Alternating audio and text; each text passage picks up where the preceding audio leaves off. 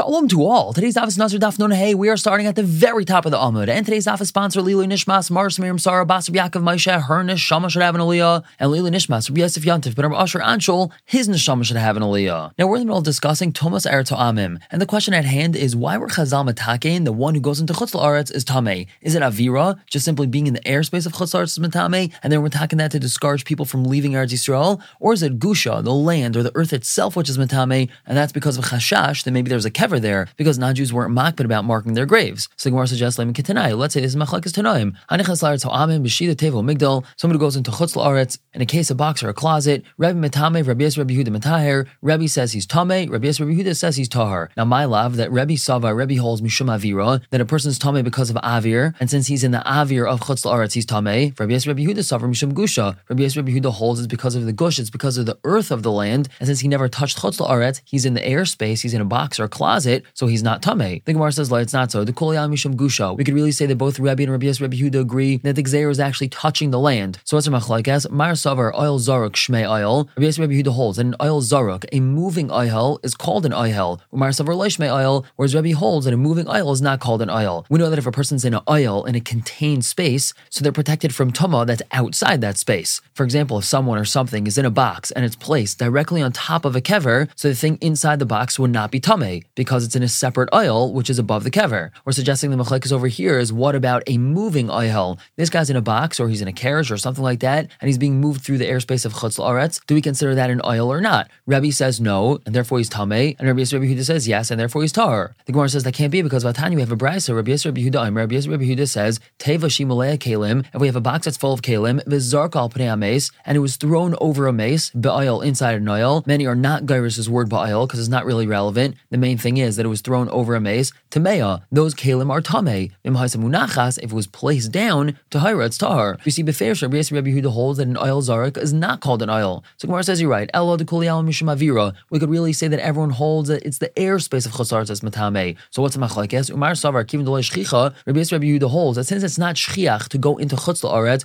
being carried in a box, la gazer abanon. So Rabbanon weren't geyser in such a case. Remember, the whole thing is just exera. So if it's an abnormal case, they're not geyser in that situation. Umar savar was Rabbi holds afagav dolay shchicha, even though it's not shchiach to go into chutz la'aretz being carried in a box. Gazer abanon, the Rabbanon were geyser. And a riot for this, Vatan, you have a brisa, hanechas la'aretz ha'amim b'shida tevo migdal. If someone goes into chutz la'aretz in a carriage, box, or closet, tahar is tahar. But bakarin, ubisfinu, biskarya, if he goes in in a wagon, a boat, or a ship, Tame, he's Tame because that's a normal way to go in. So they were geyser in such a case. The same alternatively, we can answer, Hacha Sham Sham Pligi. Omachlekes is, are we geyser that maybe he's going to put his head and the majority of his body into the airspace? And Vatan, you have a brisa. Rabbi Yehuda, Rabbi Yisrael Says, Hanichas la'eretz amim, someone who goes into Chutz la'aretz, b'shida tevu migdal, tahar, he's tahar,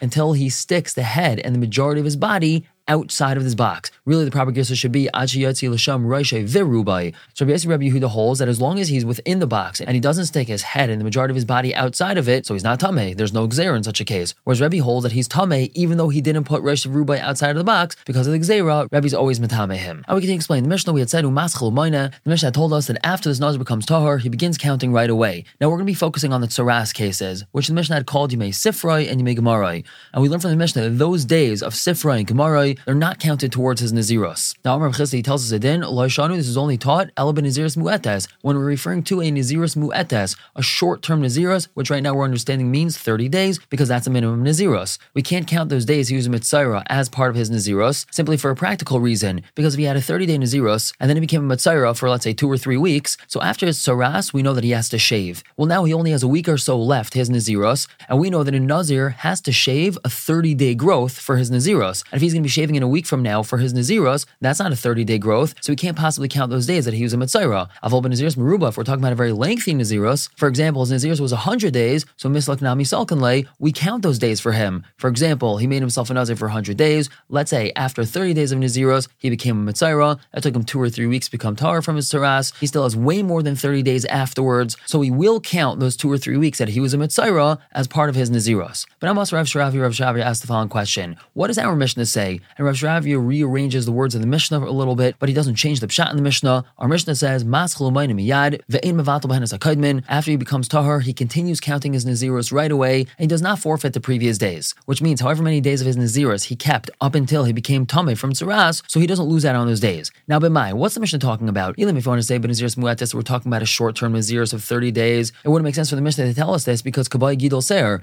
we know that he has to have his hair grown for 30 days anyways after he finishes Tsaras. So our Mishnah can't be talking about that. Non He'on Bez on top, El Lava must be what's our Mishnah talk about? Benazirus Meruba. We're talking about a very lengthy Nazirus in the Mishnah. And still, Vikatani, what does the Mishnah say? Mas Miyad, that he starts counting right away, again, which means that he doesn't lose out on the previous days, but the days that he was a Mitzayra do not count for him. So the way to read the Mishnah does not make sense in Rechizda. Rechizda wants to make an inference from the Mishnah that if we're talking about someone that had a long Naziris, for example, 100 days, those days that he was a Mitzayra do count towards his Naziris. Whereas according to the way Rav Shravia is reading the Mishnah, it seems very clear that that's not what the Mishnah is talking about. So Gemara says, "Who must love whom a? He asked this question and he answered it. But Naziros bas chamishim yoim. Amish is talking about a 50 day Naziros, not a Naziros muetas of 30 days. And what's the setup? What happened here? The Yosef Esrin, he sat, which means he counted 20 days of his Naziros. Then Visyalida beit tzaras. He then got tzaras. So Megalech tzarata, he shaves for his tzaras. Bahadur Yosef tasan yoim the Nazir. Then he continues counting the last 30 days of his Naziros. The is like Gidol Seir. Over here he has Gidol Seir because he still has 30 days left his 50 day Naziros. In other words, according to Rav Sharavia, our Mishnah is talking about a case where he had counted Naziros and then he became a Tzaira, and after he finished becoming Tara from his Tsaras and he shaved from his Tsaras, he still has 30 days left to his Naziros, so now he has the 30 days of Gidol Seir so that he could grow out his hair. And that's the case that our Mishnah is talking about, that he doesn't forfeit the previous days, but the days that he was a Mitzayra don't count for him. And now that we understand the Mishnah like this, we can make a diak from the Mishnah that if he had a very long Naziros, those days of his Tsaras count towards his Naziros. We're going to stop here for the day, but pick up tomorrow, continue to talk about this. For now,